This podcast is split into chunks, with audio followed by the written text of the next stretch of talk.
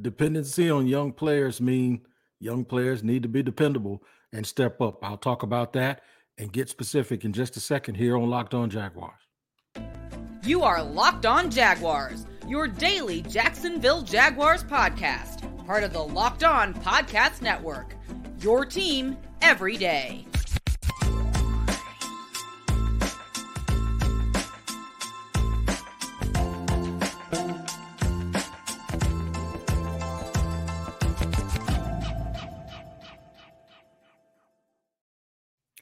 Thank you for joining me, Tony Wiggins, your host of the Locked On Jaguars podcast, your daily Jacksonville Jaguars podcast. And we appreciate you making us your first listen because it's your team every day. Also, a reminder that you can subscribe for free on our YouTube page at Locked On Jaguars. Make sure you like, hit that like button, and listen uh, wherever you get your podcast on an audio. And make sure that you check us out every single day wherever you get your podcast. What's going on? There's been so much talk about the Jaguars' direction, their lack of activity in free agency, and how much they're going to depend on the development of young players in order to lift the franchise. Now, are we um, over the fact that I am? I'm over the fact that the team did not decide to retain Jawaan Taylor um, and they've pretty much retained everyone else. We got to move past it. I'm good. I disagree with it, but let's just take it for what it's worth and move on and press on right now. I'm not totally against the way the Jaguars are moving. In fact, a lot of the things that the Jaguars are saying now through Doug Pederson and through um, general manager Trent Baalke are things that I've always said and I've always agreed with about building through the draft. Uh, I think the team that did this the best throughout history, there, there are three teams that I think of that come to mind. It was the Steel Curtain. I'm sorry, I'm I'm dating myself here, but the Steel Curtain of the 70s with the Pittsburgh Steelers, the San Francisco 49ers under Bill Walsh, did a very good job at that. And then the Dallas Cowboys in the 90s under Jimmy Johnson. There have been other teams along the way. Of course, you can talk about the Patriots. But I think those teams, they really, really did a good job of building through the draft where when they won multiple Super Bowls, they were a bunch of people that were on the stage are people that they picked themselves. They did a real good job of developing guys and understanding who fit their system.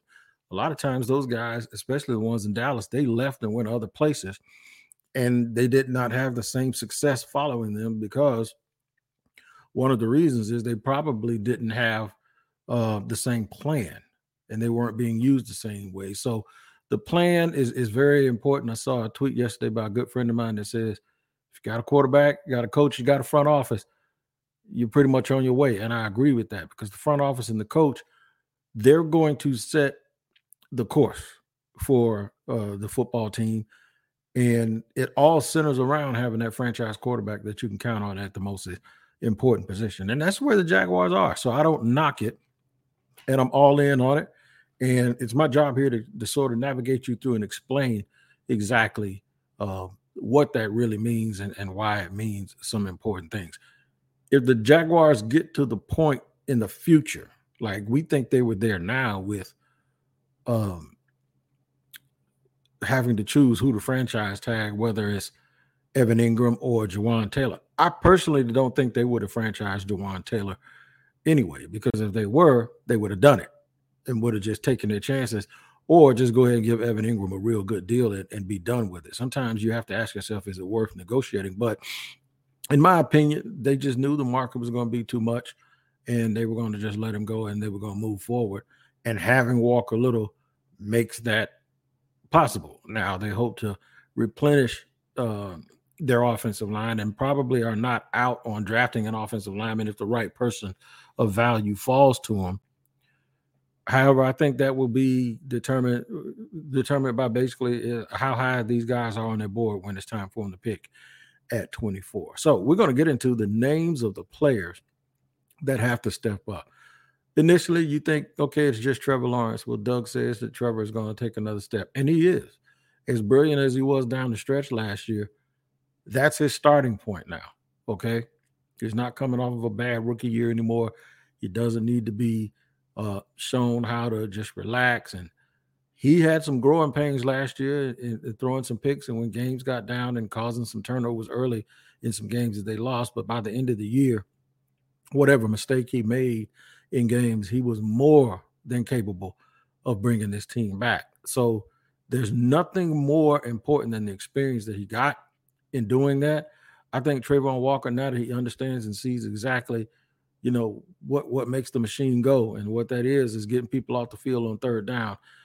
If I know him like I think I know him, and and and I, you know, we ain't friends, but I've talked to him more on, on multiple occasions, and talked to people that know what makes him tick.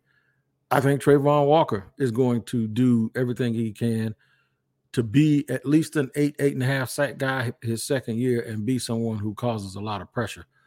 So those two guys, it's obvious because the quarterback, and then by Doug Pederson saying it's the pass rush, those two guys are it's obvious that they are going to uh, need elevation and be raised up. Now, the people I want to talk to are what are sometimes affectionately known as the others. Now, these aren't your serious, serious role players. These are also guys that the Jaguars really, really need that play premium positions that and, and or have been used. Uh, premium draft picks have been used on them that have to really, really step up. I'm gonna in the third segment. I'm gonna uh, we're gonna really, really answer this question, or uh, we're gonna throw the question out there: is how much more improvement does Travis Etienne need?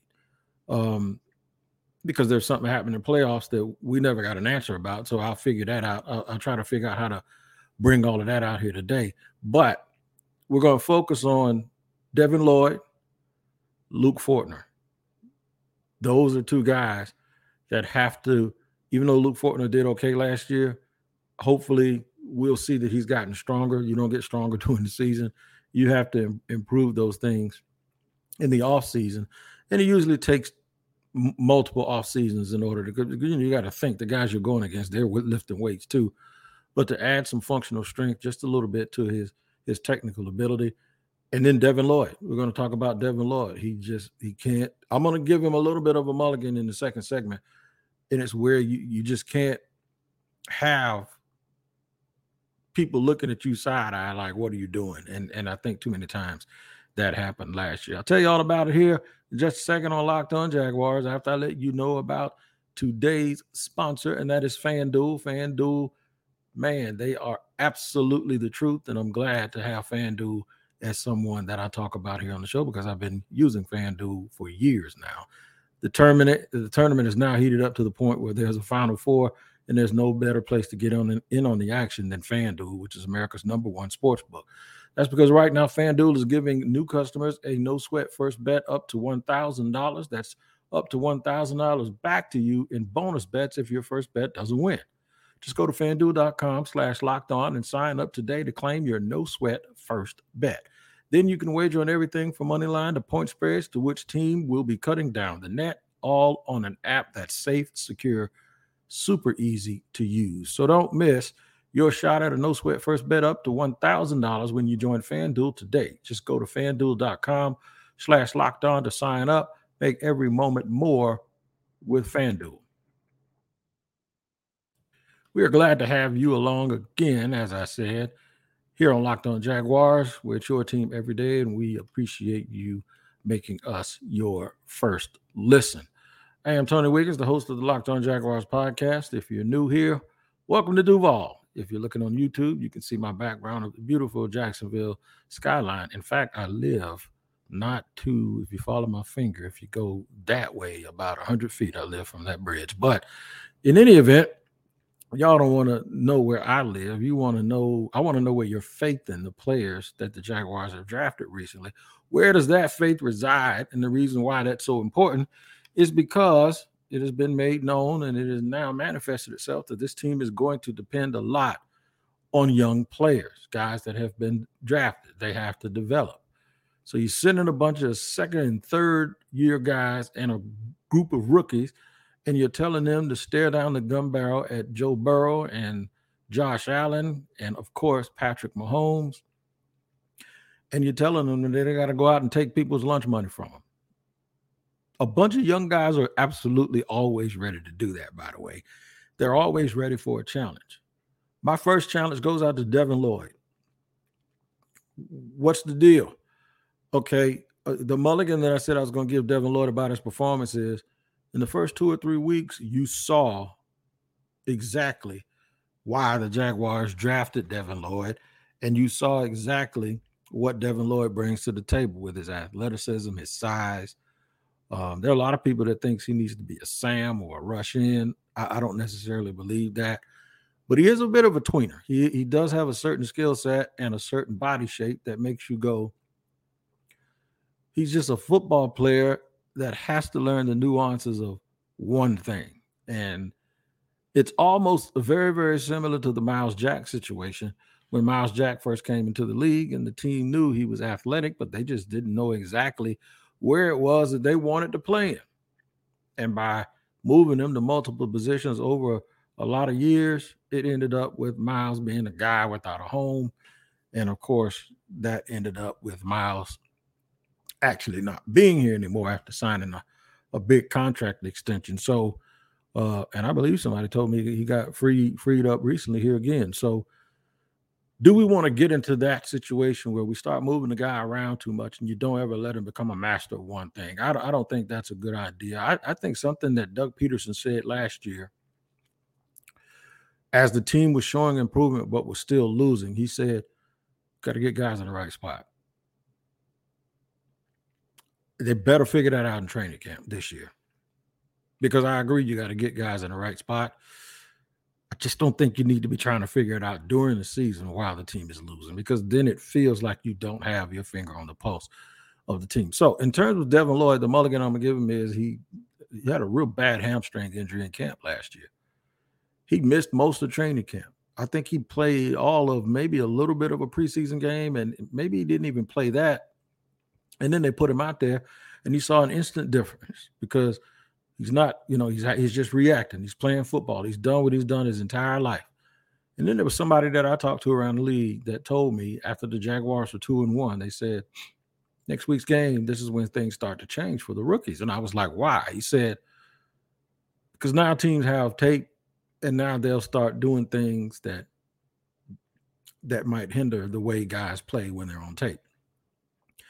And I'll be, you know what? That's exactly what happened because all of these rookies just seem like they hit a little bit of a wall and stopped playing well, with the exception of Travis Etienne. But it happened to Trevor, it happened to Devin Lloyd, and it happened to Travon Walker.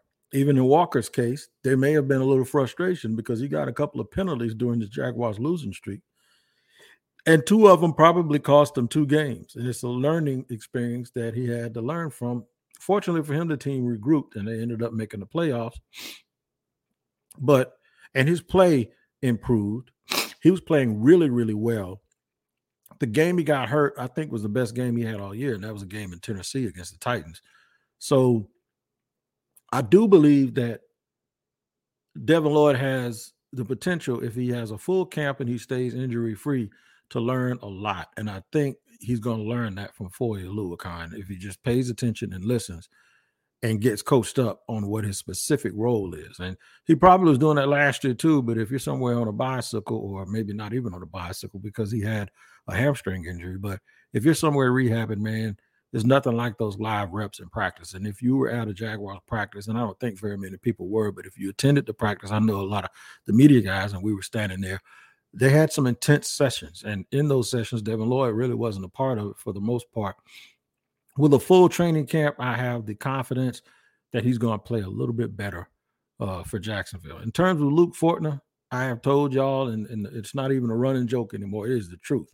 When I'm watching offensive lineman, either blocking somebody or he isn't. He's either pushing them back or they're pushing him. He's either holding or he isn't, or he dropped, or he moved too quickly and he got a penalty. Other than that, I'm not going to sit here and try to explain technique and all of that stuff. I'm not. But I will tell you this more than enough people that I trust have said Luke Fortner needs to get stronger.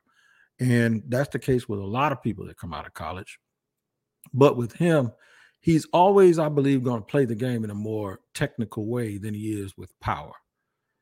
But, you know, he'll get a little bit bigger, but over the years, he probably needs a little bit more functional strength in order to reach his full potential. There have been a lot of guys that weren't strong, but they were technicians. And then as they got a little bit older and they were able to stay healthy, they got strong and, and were able to have this functional strength at that position. He has a shot.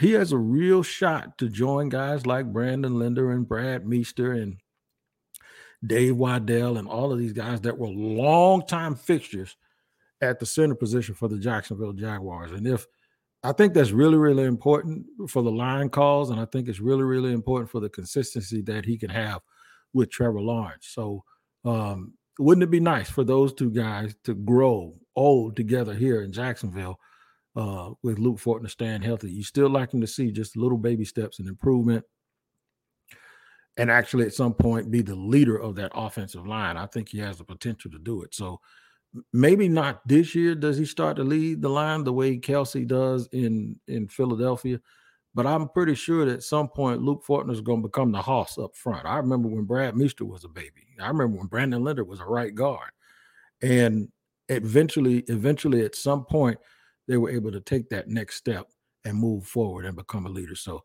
critical importance for those two guys to improve.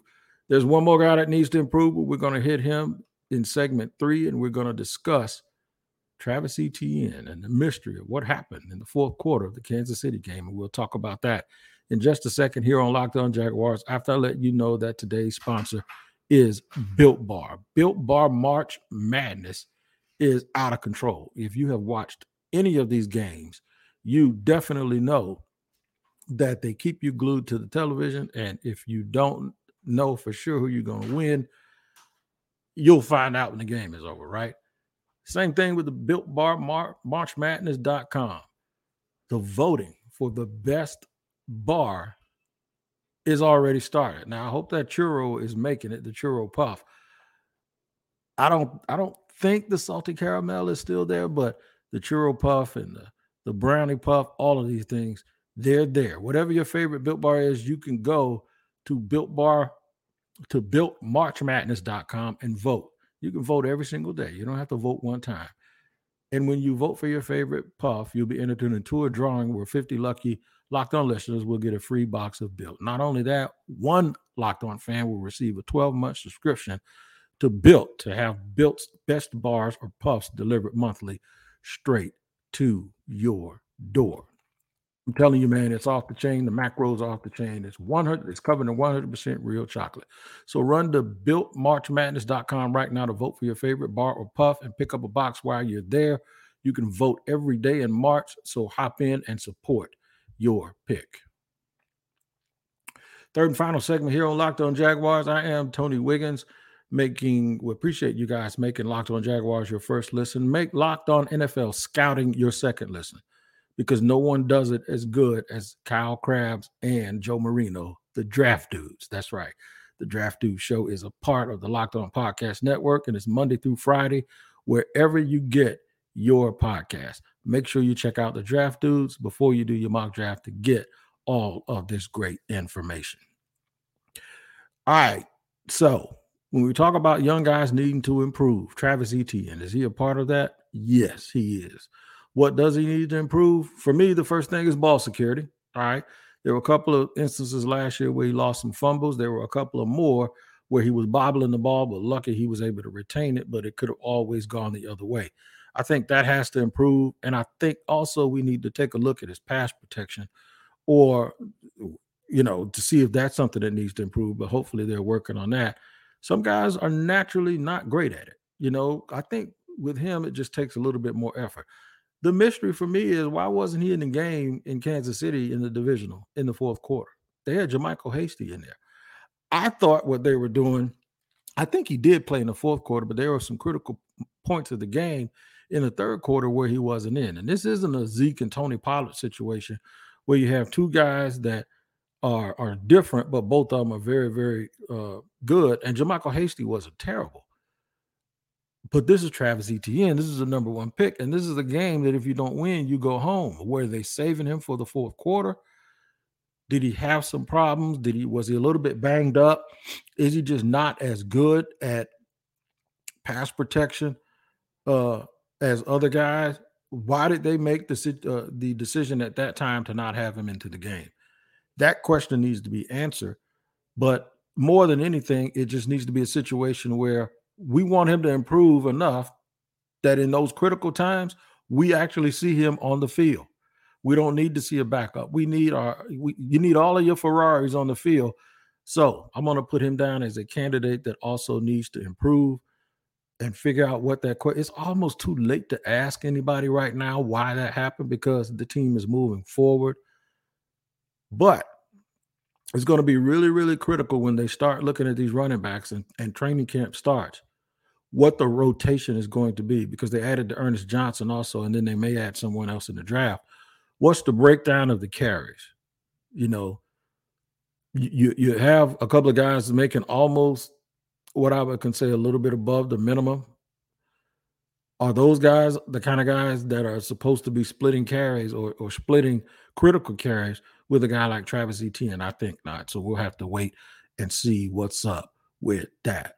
I know what's up with you guys. You'll be here with me every day on Locked On Jaguars because it's your team every day, and I am your first listen, and we are your first listen here, and we are eternally grateful. Please make your second listen Locked On NFL Scouting. And until next time, I'll make it a priority to give you the best Jaguars coverage I can.